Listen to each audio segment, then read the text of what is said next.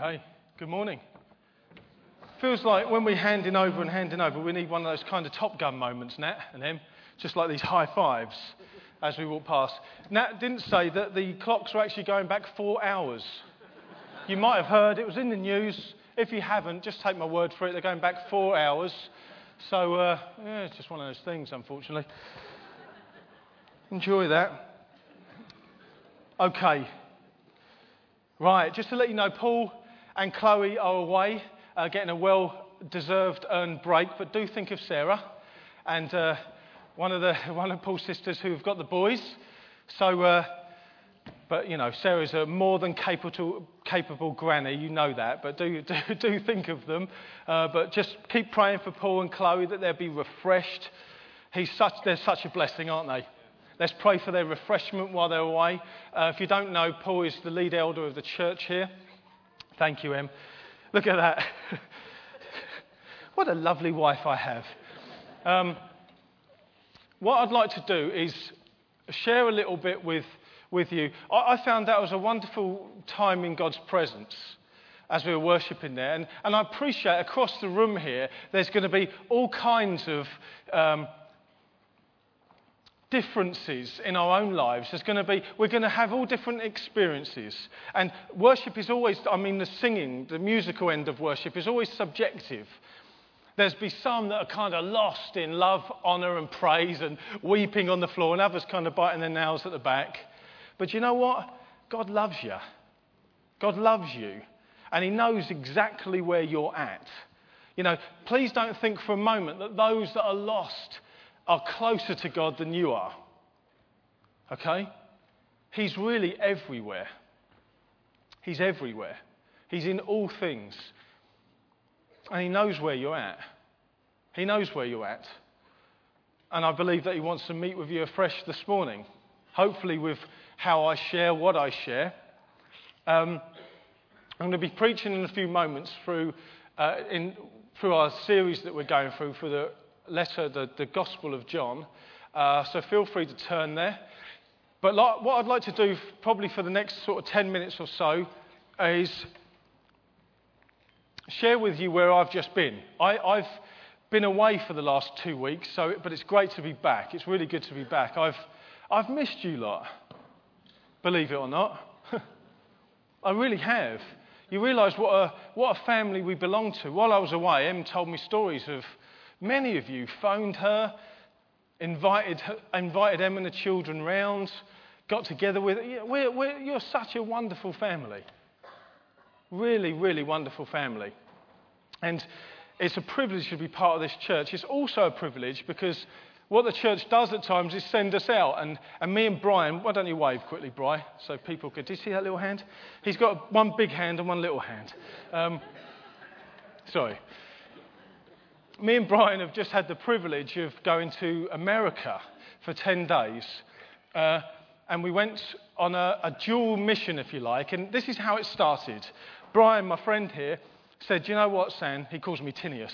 "Do you know what, Tinius? I'm desperate for more of God." These are my words, but this is Brian, okay? Now, there's a church in California called Bethel Church in Redding.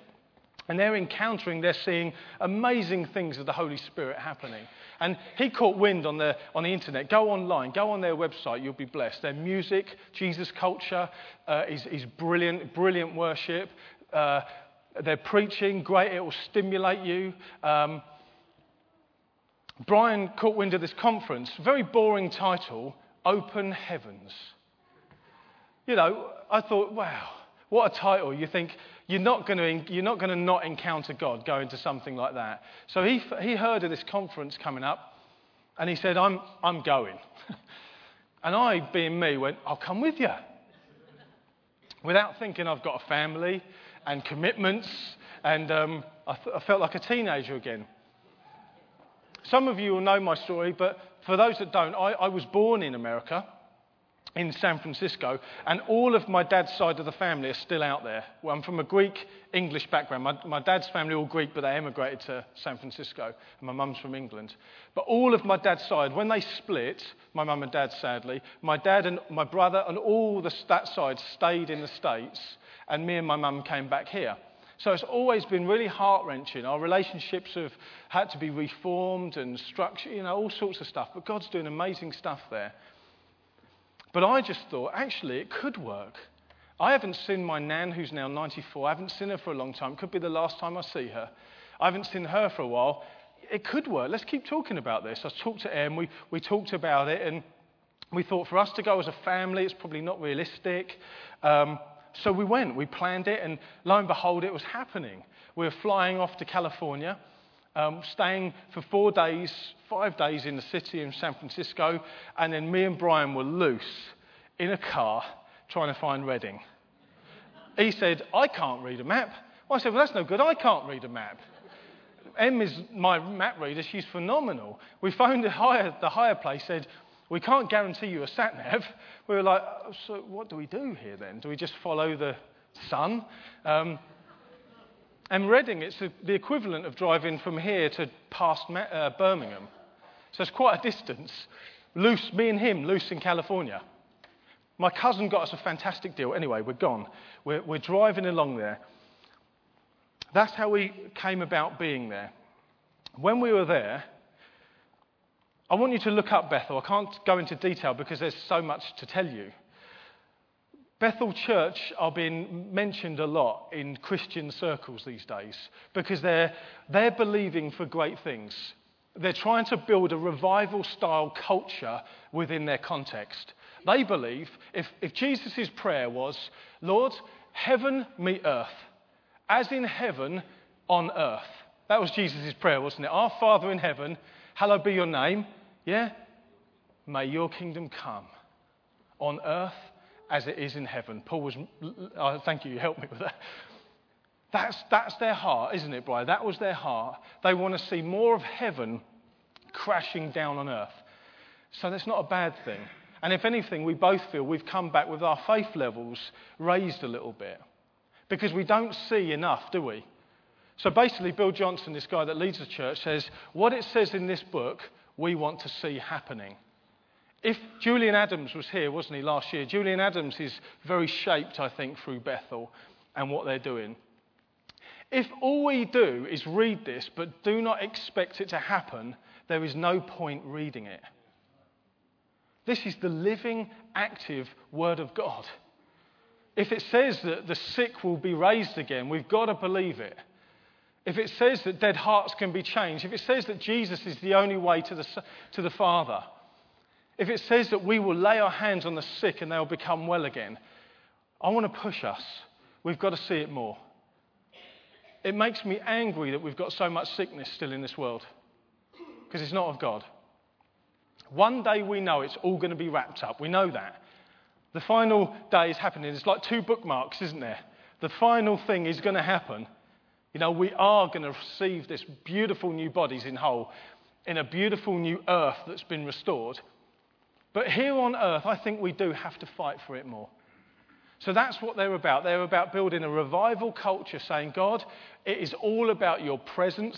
They do not, I must say, kick this out. They absolutely believe in the Word of God. That was evident while we were there. You go online, look at their mission statement. But they are saying, the Word of God says that if your presence doesn't go with us, don't send us up from here. If God's presence is not with us, King's Church Hastings, then there is no point us meeting here. It's all about God's presence.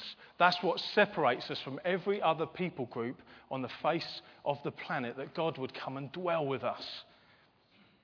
So I want to tell you, this is what we encountered. The first session we got in there, I could have just wept. And Brian afterwards said to me, I could have just cried while we were there. And I said, that's exactly what I felt. And I haven't felt that for a long time. And he started something in me. It's like every time I start talking about it, I feel like welling up inside.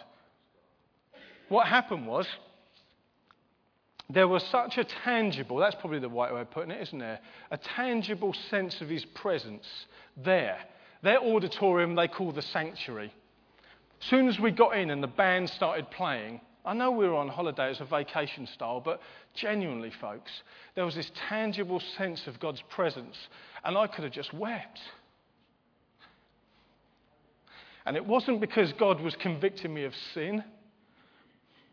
It wasn't because I was weeping for the lost, or it was because God was there. And there was something about his presence that was just breaking my heart again.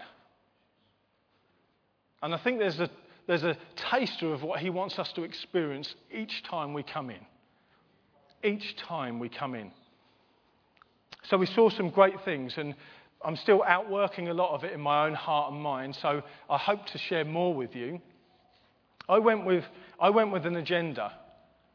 I went with an agenda saying, God, I want you to infect me with something so I can bring it back. Many of you might go, and I'm still like, that was the agenda, but God very quickly reminded me that it was a functional agenda. I'd gone to impress. There was something of function there, whereas what he wanted me to do was for me to encounter him. Not for me to get something on the external to bring it back, although that's what I absolutely want to happen. And I believe God does that, impartation. We absolutely believe in that.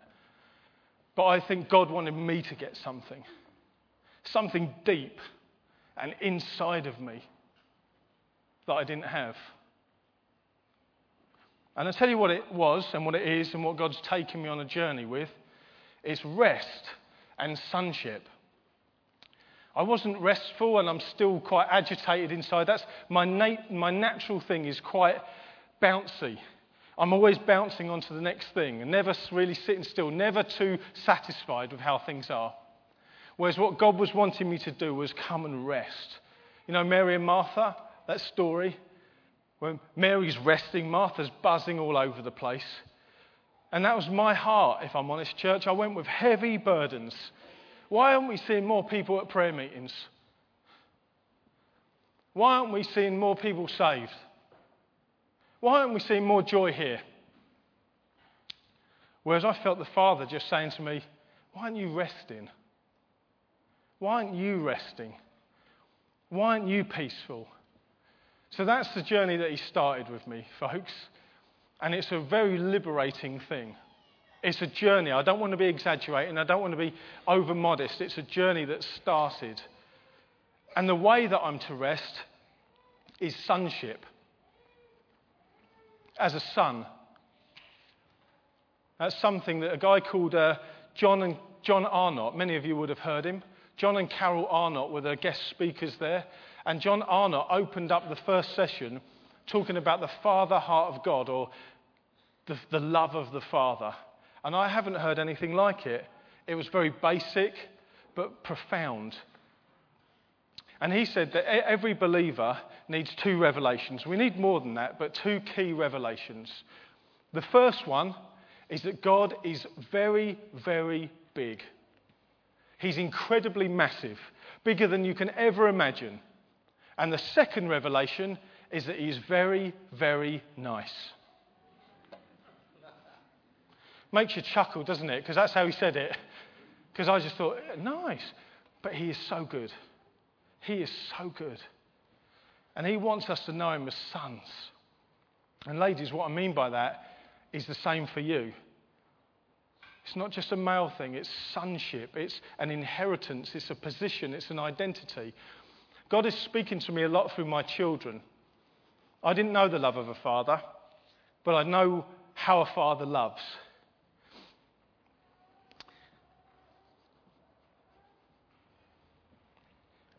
And he's been speaking to me saying, do you know the love you have for your son and daughter, dear Thomas and Bethany? And I'm like, yes, Father, I know that love. That's exactly how I see you. And you know, when I came back from the States, me and Brian came off the train to meet my wife and daughter. And as soon as my eyes caught a glimpse of my daughter,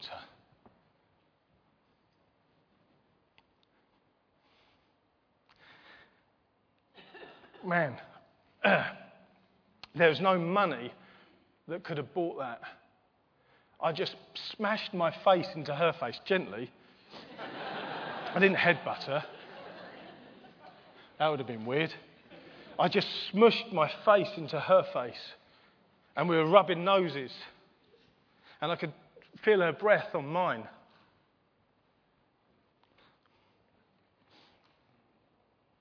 Then when I met my son that evening, there was a picture, because I saw him coming up the driveway, and I went running to embrace him. And he came running to me, but there was eye contact all the way.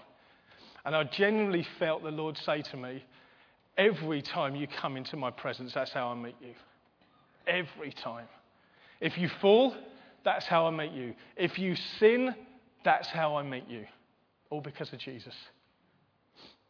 And I believe there's something that we all need to get from this. We need to know our identity in him as sons. Until you get that, your whole Christian life will be one of anxiety, agitation, stress, boredom. Know you're a son. Know that you're a son. Absolutely loved by the Father. There was this one very powerful evening where this guy came forward at the end after John had preached, and he came forward and said, I've been a Christian for 5 years now, and for the first time tonight, I realise I'm a son. And he was just weeping. And there's this other one story. I'll just share it with you quickly. John and Carol, John was talking about manifestations of the Spirit, that we should not despise it. You know, when people go down, when people shake and quake. He was like, I'm not worried what happens there, because God will do what he pleases. What I want to know is what is happening in that person's life. Yeah? It's not the external. Don't worry about the manifestation. Worry about what God's doing inside. So this guy was, or lady, I can't remember, I think it was a guy, was spinning around and giggling and jumping in the air and falling over and standing up and giggling. And John was like, who's very open to the Spirit, this is weird, where does it say this in the Bible? You know, struggling with it.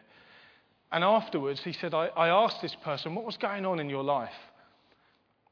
And he said he'd never known a father until that night, where he had a vision of God the Father picking him up and putting him on his lap and started to tickle him and chase after him.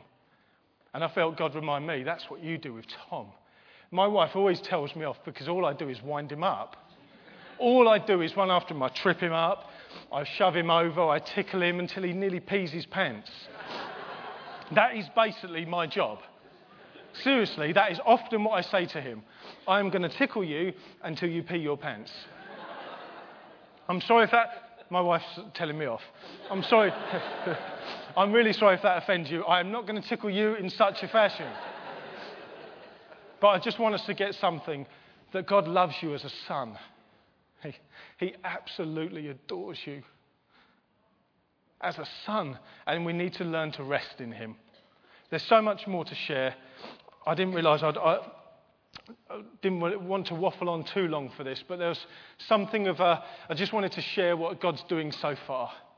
Something of rest, sonship, that kind of thing. Please speak to Brian. We're going to be praying for folk afterwards as well. We're going to be praying after the preach for a few areas that I'll let you know about. But just know, dear friends, you're sons. And if you don't know Jesus today, you can know God, the creator of the universe, as a father.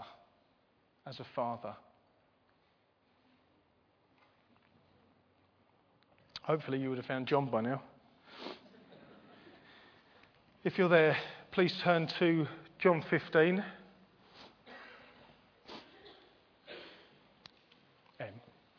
Emmy, could you get me a tissue? It's hard to... I didn't know how to sign that.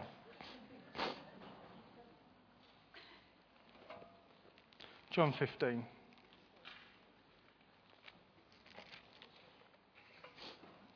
And by the way, at the end of the, although the preach isn't directly connected to this, at the end of the thank you, at the end of the preach, that's what I want to be praying for people. I want to pray that there'd be impartation. That as I lay hands on people, as we lay hands on people, I've got pastoral deacons as well. As we lay hands, I want people to receive sonship. By the Spirit, we cry out, Abba, Father. That's what I want to trust for today. So if you don't know God as Father, you might have been Christian a long time. If you don't know God as Daddy, as Abba, Father, he wants to meet with you today. And I'm going to pray for you. Please don't go. I want to pray for you. John 15. The words will come up on the screen behind me.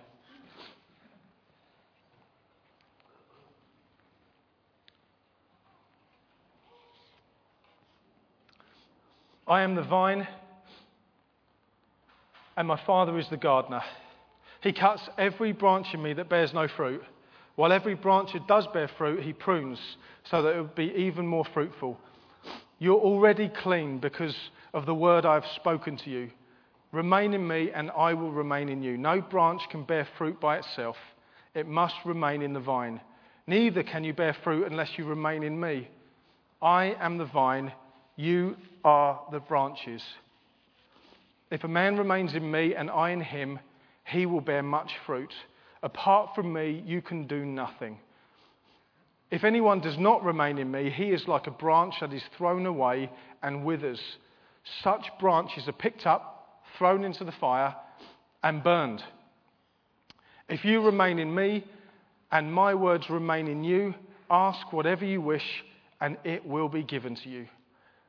This is to my Father's glory, that you bear much fruit, showing yourselves to be my disciples. Let's pray. Heavenly Father, I just pray by the power of your Holy Spirit, by the power of the Holy Spirit, would you just come and rest on us. Come and teach us your ways. Come and remind us who we are in you. Come and remind us who you are. Come and reveal yourself to us, I pray, for Jesus' glory. Amen. Okay, I've got three. I'm sorry to keep sniffing. When you've got a nose the size of mine, I tell you, it's difficult. I see no one said you haven't got a big nose. That's very kind of you. Okay, I've got three headings today. They should come up. Thank you, Joe. The vine, the gardener, and the fruit. And I hope this takes us on a journey. That's what we want to look at. The vine. What is the vine? The gardener. What is that? The fruit. What on earth is that? We're going to be looking at what these signify, if you like. So the first one, the vine. Jesus says in verse 1, I am the true vine. Now this is one of the 7 I am statements found in John. There are many more I am statements, just so you know, throughout the New Testament. There's lots. Jesus seems to often say, I am. I am. I am this, I am that, I am coming, I am there, I am at the door. Lots. We might look at it as a figure of speech, but it's not. I think it has profound meaning. I really do. This is one of the 7 I am statements found in John. We also have Jesus saying in John, I am the bread of life. I am the light of the world. I am the gate or the doorway.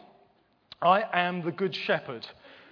I am the resurrection and the life. I am the way, the truth, and the life. By the way, no one comes to the Father. No one comes to this Father apart from Jesus. You've got to come through him. He's the door. He's the doorway. And here we say, I am the true vine. That's what Jesus is saying. I am the true vine. We've got to understand that when Jesus says the words I am, they have massive meaning. They're far above everything else we might imagine. We are so limited on our little earthly realms in where we are because we think, as humans, we think on a very temporal level. When Jesus says, I am, it is above everything else. So I am the good shepherd.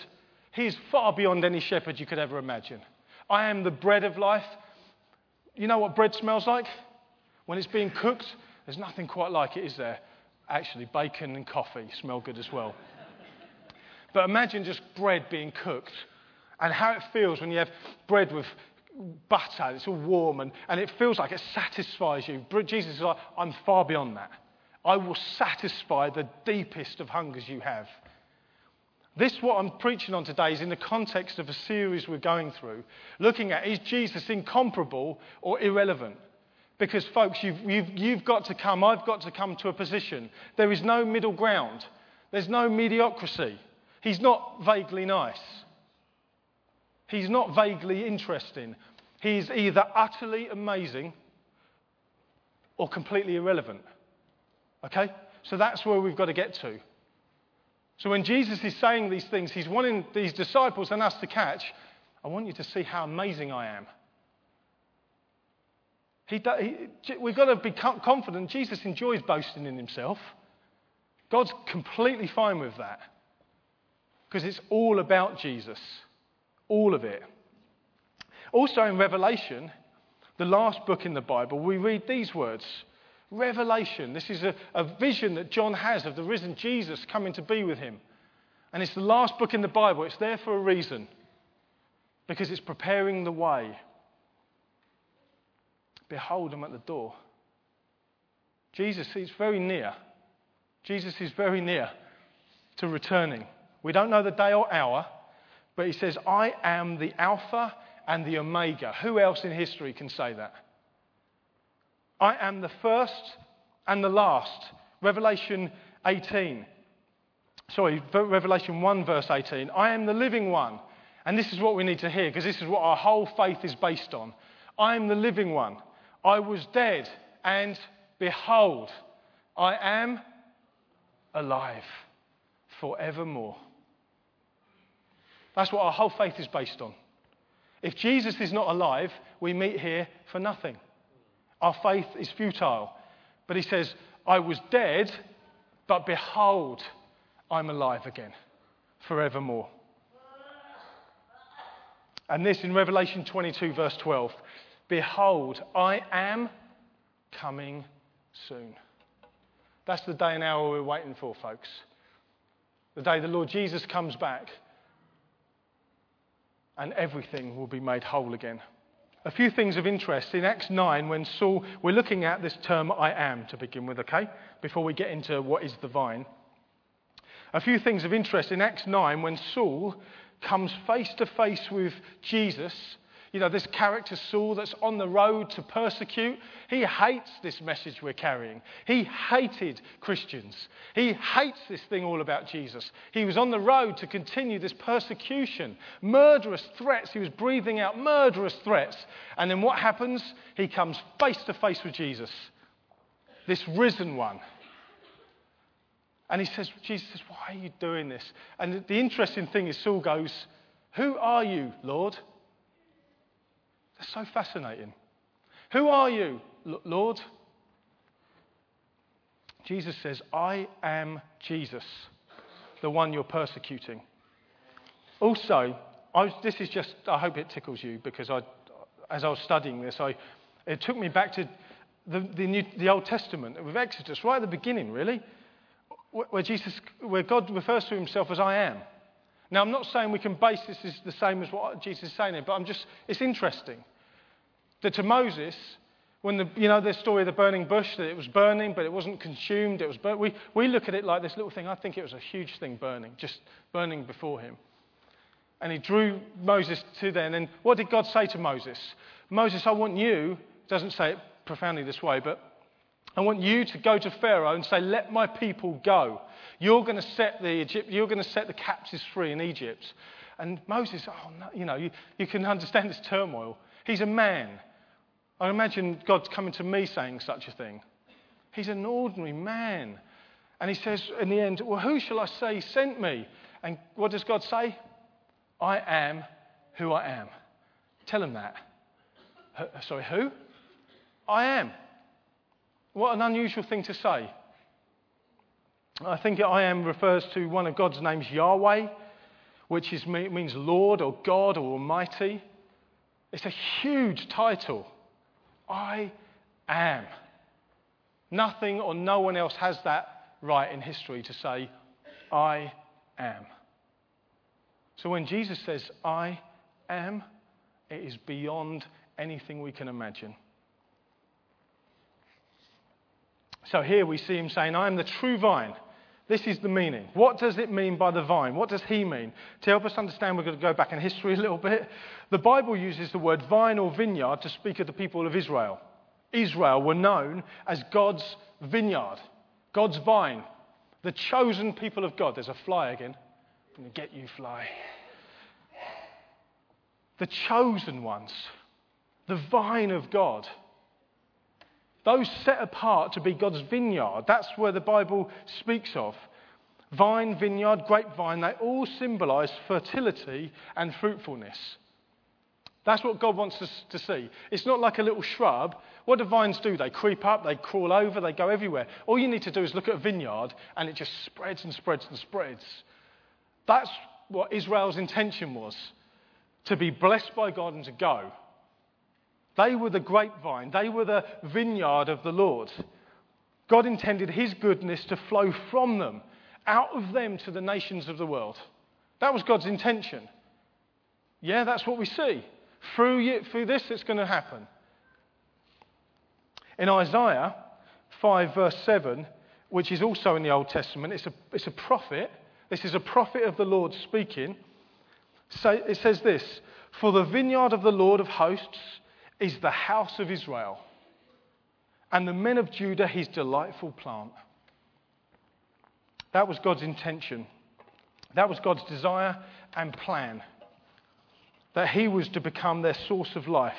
And because of this, Israel would become this beautiful vineyard.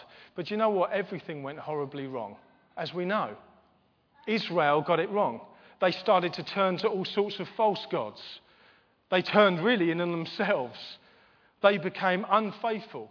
They became unfruitful because of that. They were disobedient. They didn't continue to honour God in what he'd asked them to do. Once a beautiful vineyard was now becoming dead wood. And then another prophet speaks, Jeremiah, and says, "Yet I planted you." This is God speaking through the prophet. "Yet I planted you, Israel, a choice vine, a completely faithful seed. How have you then turned yourself before me into the degenerate shoots of a foreign vine?" Israel was planted by God as a choice plant. This is my picking here. And then in Ezekiel, another prophet says, "Therefore, this is what the sovereign Lord says. This is what the sovereign one says. As I've given the wood of the vine among the trees as fuel to the fire, so will I treat the people living in Jerusalem. I will set my face against them. Although they have come out of the fire will yet consume them. And when I set my face against them, you will know that I am the Lord. I will make the land desolate because they have been unfaithful, declares the sovereign Lord." So, now God is referring to Jerusalem like a useless vine.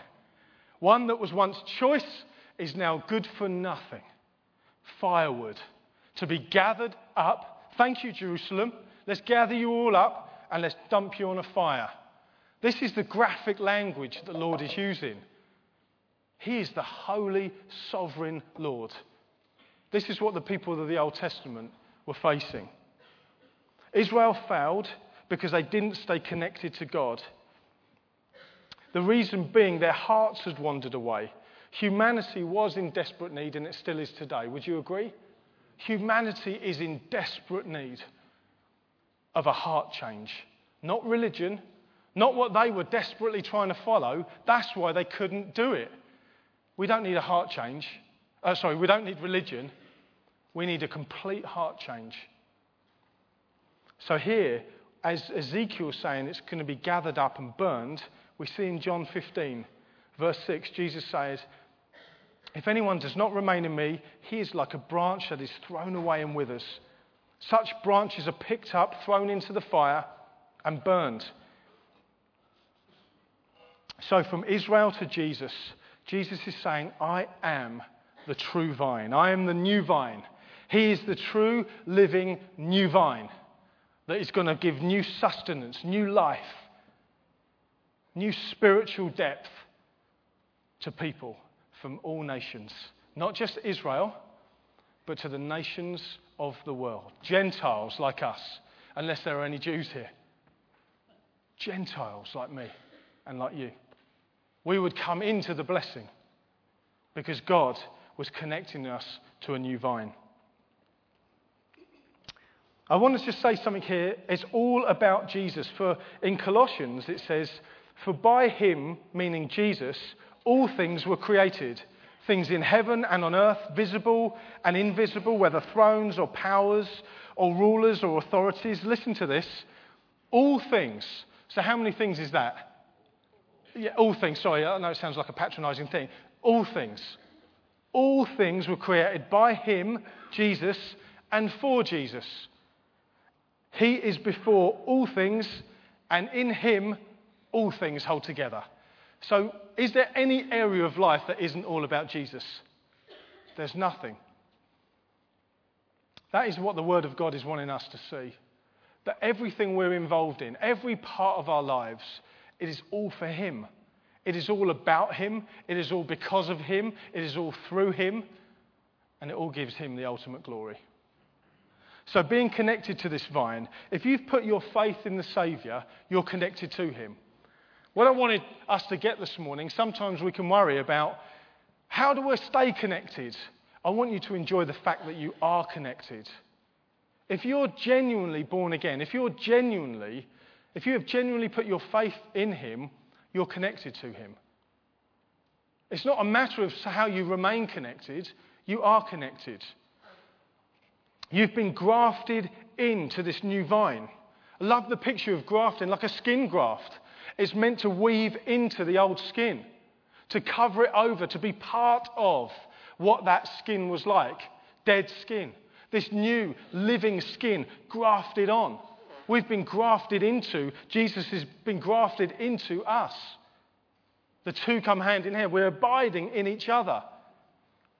We've been joined to him, embedded in him, implanted in him, inserted, whatever other erted, that's what's happened to us. And the great news is that there is nothing in all creation that can separate you from him. I do not believe you can lose your salvation, because if you can, you never had it. Those that lose their salvation were never saved. Simple as that. That might be some here this morning. If you can be snapped off from him, you are never grafted into him. Otherwise, it undermines the cross. If it is stuff that we need to do, then it undermines all that Jesus won for us. Amen? Please, I want you to trust me. I want you to trust the Word of God. If you can be broken away from him, you are never, ever attached to him. And I want us to see, guys, that we have something far greater than Israel. Far, far greater. There is such a difference. We stand in a completely new position. At the cross, Jesus Christ changed everything. At the cross, Jesus died for our sins. He rose for our salvation. He won for us new life. And he comes now to live on the inside of us. That is part of this grafting. Okay? So you might think, how are we grafted? I can't see him. He's in you. See him in each other. When I look at Richard, I need to see Jesus in him. His life becomes our life. That's how connected we are. What is of Jesus is now of us. His nature becomes our nature. More and more and more. In Galatians 2:20, if you're not convinced, listen to this. I have been crucified with Christ, and I no longer live, but Christ lives in me. I have been crucified with Christ. I no longer live, but Christ lives in me. Colossians 3:3-4. For you died, that's who you are. My brother Reg Clark will keep telling you, if you're a Christian here, you're someone that's died. You have died to your old life. If that doesn't bring you joy, I don't know what will. You have died. You've been severed to your old life, and your new life is now hidden with Christ in God. And then it says, when Christ, who is your life, appears, then you're going to appear with him in glory. There's an end time concept there, but when he is your life appears. So we need to enjoy this. Blimey, I'm running out of time. What do I leave out? What do I leave out?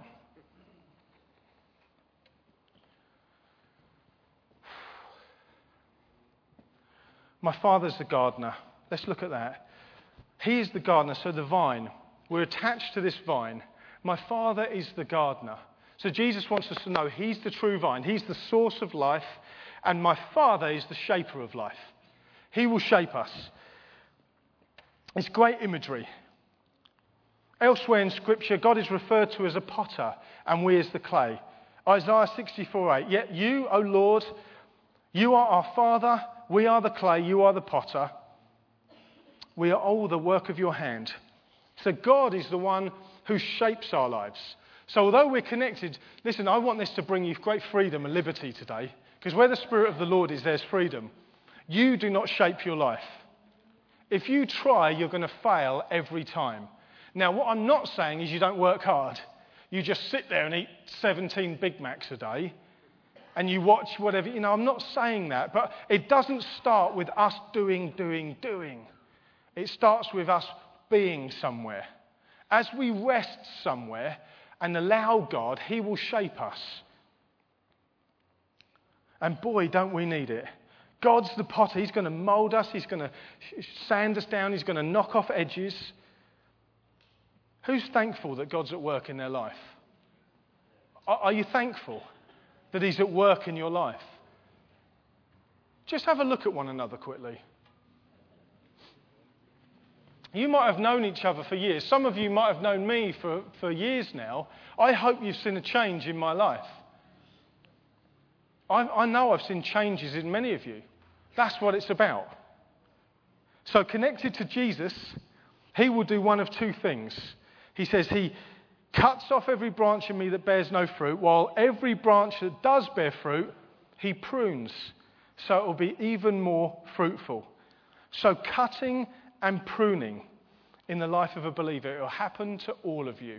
Those that haven't been Christians for long, hold on to your seats.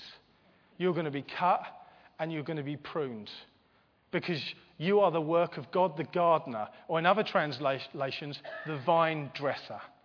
He's dressing you. He's shaping you. So you might be here thinking, well, that just was radically severed from me. Yeah, because He's cut it out. And there's other areas that He's just pruning. He's just clipping. He's bringing it back so it can grow again. Can you imagine? Hang on. The reason it does this, is for our good and for God's glory. It's for our good and God's ultimate glory. Can you imagine a gardener like Brian, happy, turning up at his garden with weeds growing everywhere? It's like, look at my beautiful garden. Doesn't it look stunning? His workers will be like, no, looks dreadful. Where have you been? Or a potter, just like, that £17.50, please.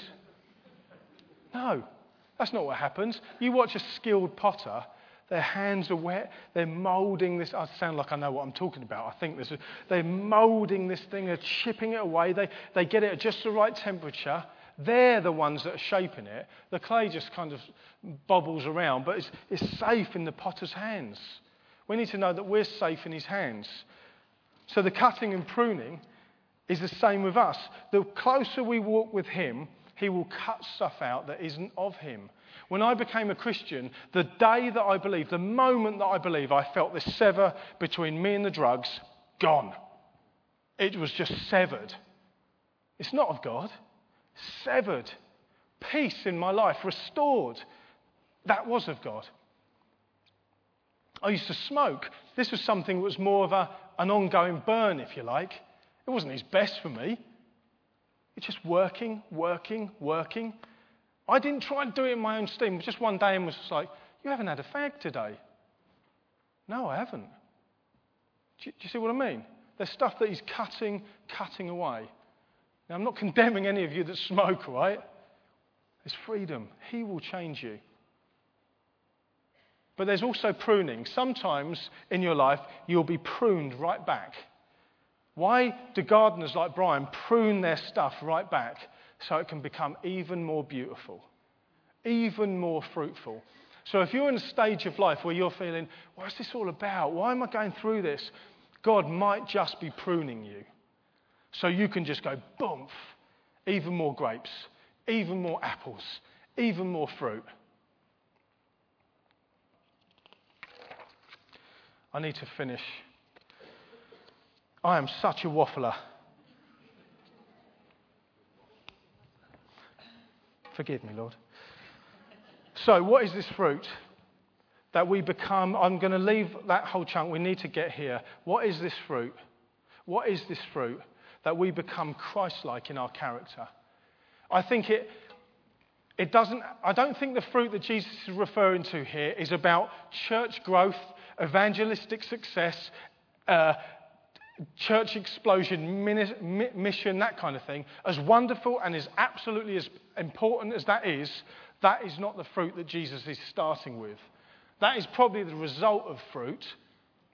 But the fruit Jesus, I believe, is referring to is Christ-like character within. Okay? So we are Christ-like when we are out. You will come in contact with people that will call themselves Christians, yet there's no fruit in their lives. Are they loving? Are they joyful? Are they peaceful? Are they giving? Are they generous? Those kind of things. So I believe the fruit that Jesus here is talking about is for my Father's glory that you bear much fruit. I think the fruit that he is talking about here is Christ-like character within. This is to my Father's glory. It really is God's intention that we bear much fruit, tons of it. That is God's intention for you. By fruit, Jesus is talking about evidence. Some of you with the concept of fruit, you might think, I can't get you here. What I mean is that we bear much evidence, that there's signs, there's proofs, there's confirmations, there's facts in our lives that we're bearing something, that there's evidence spilling out. Now, this isn't reserved for the gifted. It's not reserved for the special people, the special ones, whoever you are. This isn't reserved for those with good behaviour. This is reserved for every Bible-believing, Spirit-filled, Jesus-saving Christian. Every one of you. We don't have to get all anxious about how it depends on us. The fruit is down to the health and success of the vine. I'm sure gardeners will tell you that. If the vine's good, the fruit will probably be good. And is Jesus good? He is absolutely, wonderfully, beautifully good. So there's no blockage his end. So this is the fruit, that we are more like Christ, that everything we do is permeated with him, that we are on a journey of being shaped by him while we're connected to him, through him, by the Spirit. That's the journey that God's taken us on. That's the journey. It says here, in 2 Corinthians 3:18, and we who with unveiled faces, there's nothing that holds us back from God, all reflect the Lord's glory. We are being transformed into his likeness with ever-increasing glory. Isn't that wonderful? We are being transformed from glory to glory to glory to glory until we're in glory. Isn't that wonderful? Transformed. Where does it come from? It comes from the Lord who is the Spirit. So through the Holy Spirit, this Christ-likeness is not worked up by San. It's not worked up by me that says, I've got to be more loving and kind. No. It says, I've got to just enjoy Jesus. I've got to love on him. I've got to be connected to him. That means walking day by day by day, listening for him. And through me, he will act and move. So through the power of the Spirit, we're being developed this way. The Bible says that God is Spirit, and we are now the dwelling place, the temple of this Holy Spirit who comes to now live and reside in us. So this is the fruit we're looking for. This is the fruit we're looking for. Galatians 5:22 to 23. But the fruit of the Spirit, the evidence of the Spirit is love. Many of you will be able to recite this, but I want it to dunk again into your hearts. Is love, joy, peace, patience, kindness, goodness, faithfulness, gentleness, and self-control. That is the evidence of the Holy Spirit, of Jesus Christ at work in you. Love. We often think, what fruit? I want to be able to tell my friends about Jesus. Really important. Keep telling your friends about Jesus. Tick. This is more important, that you love your friends like Jesus, that you love them like Jesus, that you're joyful around them like Jesus, that you have peace that only Jesus can bring, that you're patient with them as Jesus has been with you, that you're kind to them as Jesus is with you, that you're good, that you're faithful, that you're gentle, and that you're self-controlled. These are the very attributes of Jesus. So if Jesus is the vine and we're connected to him, we're grafted to him, his sap, as Paul reminded me this morning, his sap will be flowing through our veins, out of our bodies, out of our new man, our spirit, and our spirit will ooze all these wonderful attributes. So I'm finishing with this. When people look at us, encounter us, speak with us, they see the life and works of Jesus flowing through us. Something that's authentic and real. Who's sick and tired with nominal Christianity? Functional Christianity? Come on. We're not. Did you see that, Terry? Did you get that? You know, we're not here to knock each other. I am so past functional church-going, nominal Christianity. We don't want that here. We want radical Jesus-following faith. We're connected to him. We're open for him to speak to us, to direct us. We don't want to just be a bunch of churchgoers. We want to be radical Jesus followers. This is to my Father's glory that you bear much fruit, showing yourselves to be my disciples. This is God's heart and desire for you, that he shapes you to look just like him. That's what we've been designed for, you know.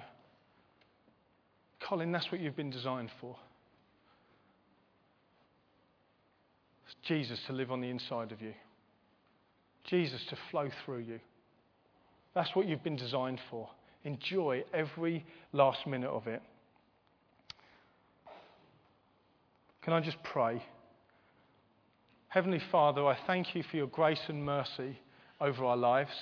I thank you that you're so good to us. I thank you that you have not treated us as our sins deserve. And I just pray, Holy Spirit, would you come right now? Aled, I was wondering, could you just come and play? Guys, if you've got children, can you, in a minute, once I've prayed, go and collect your children? I'm sorry we've overrun. But what I'd love to do is, we're just going to sing, stand and sing. Those that need to go and get their children, they'll be coming in, so please go and get them. But I'd love to pray. I'd love us to pray together. And for you to just be open to God. Just be open. Be an open book before him. Open yourself up and say, Father, how are you speaking to me? What do I need from you today? Is it more joy? Is it more love? Is it more patience, self-control? There's so much more that we could have talked about, touched on. But I want you then to come down to the front. If you'd like to receive prayer, and it's not about us, but we do believe in the impartation, the laying on of hands. If you're feeling anxious, if you're bored, if you're just fed up, if whatever it is, what do you need? Jesus says, come to me, those that are weary and burdened, and I will give you rest. You'll find rest for your soul in Jesus. I'd love to pray for you for these things. I really want to pray for sonship this morning, that people would receive something afresh, that they're sons. So if you'd like that, come down to the front. Me and the pastoral deacons are going to pray for you. About resting as well, that you're all anxious. Sounds like a gun. Also to encounter the Holy Spirit afresh. If you'd like to encounter him, I'd like you to come forward because we're going to pray for you. And also healing. I don't want to miss this opportunity. If you're here this morning and you're sick, I want to believe God that we're about to lay our hands on you and we'll see the sick raised. That's something John Arnott reminded us of. He said the disciples were gathered to his feet, anointed and sent out to preach the good news, heal the sick, cast out demons, raise the dead. And he said that was their beginner's manual. That was their beginner's manual. So we want to keep trusting God for that. So Heavenly Father, I pray, come and have your way with us. Why don't we stand? And if you've got children, please go and get your kids now. And for the others left here, bring your kids back in. Let's worship him. Let's open up our hearts, our minds, our spirits to him. Let's believe we'll encounter him and then come forward and we're going to pray for you.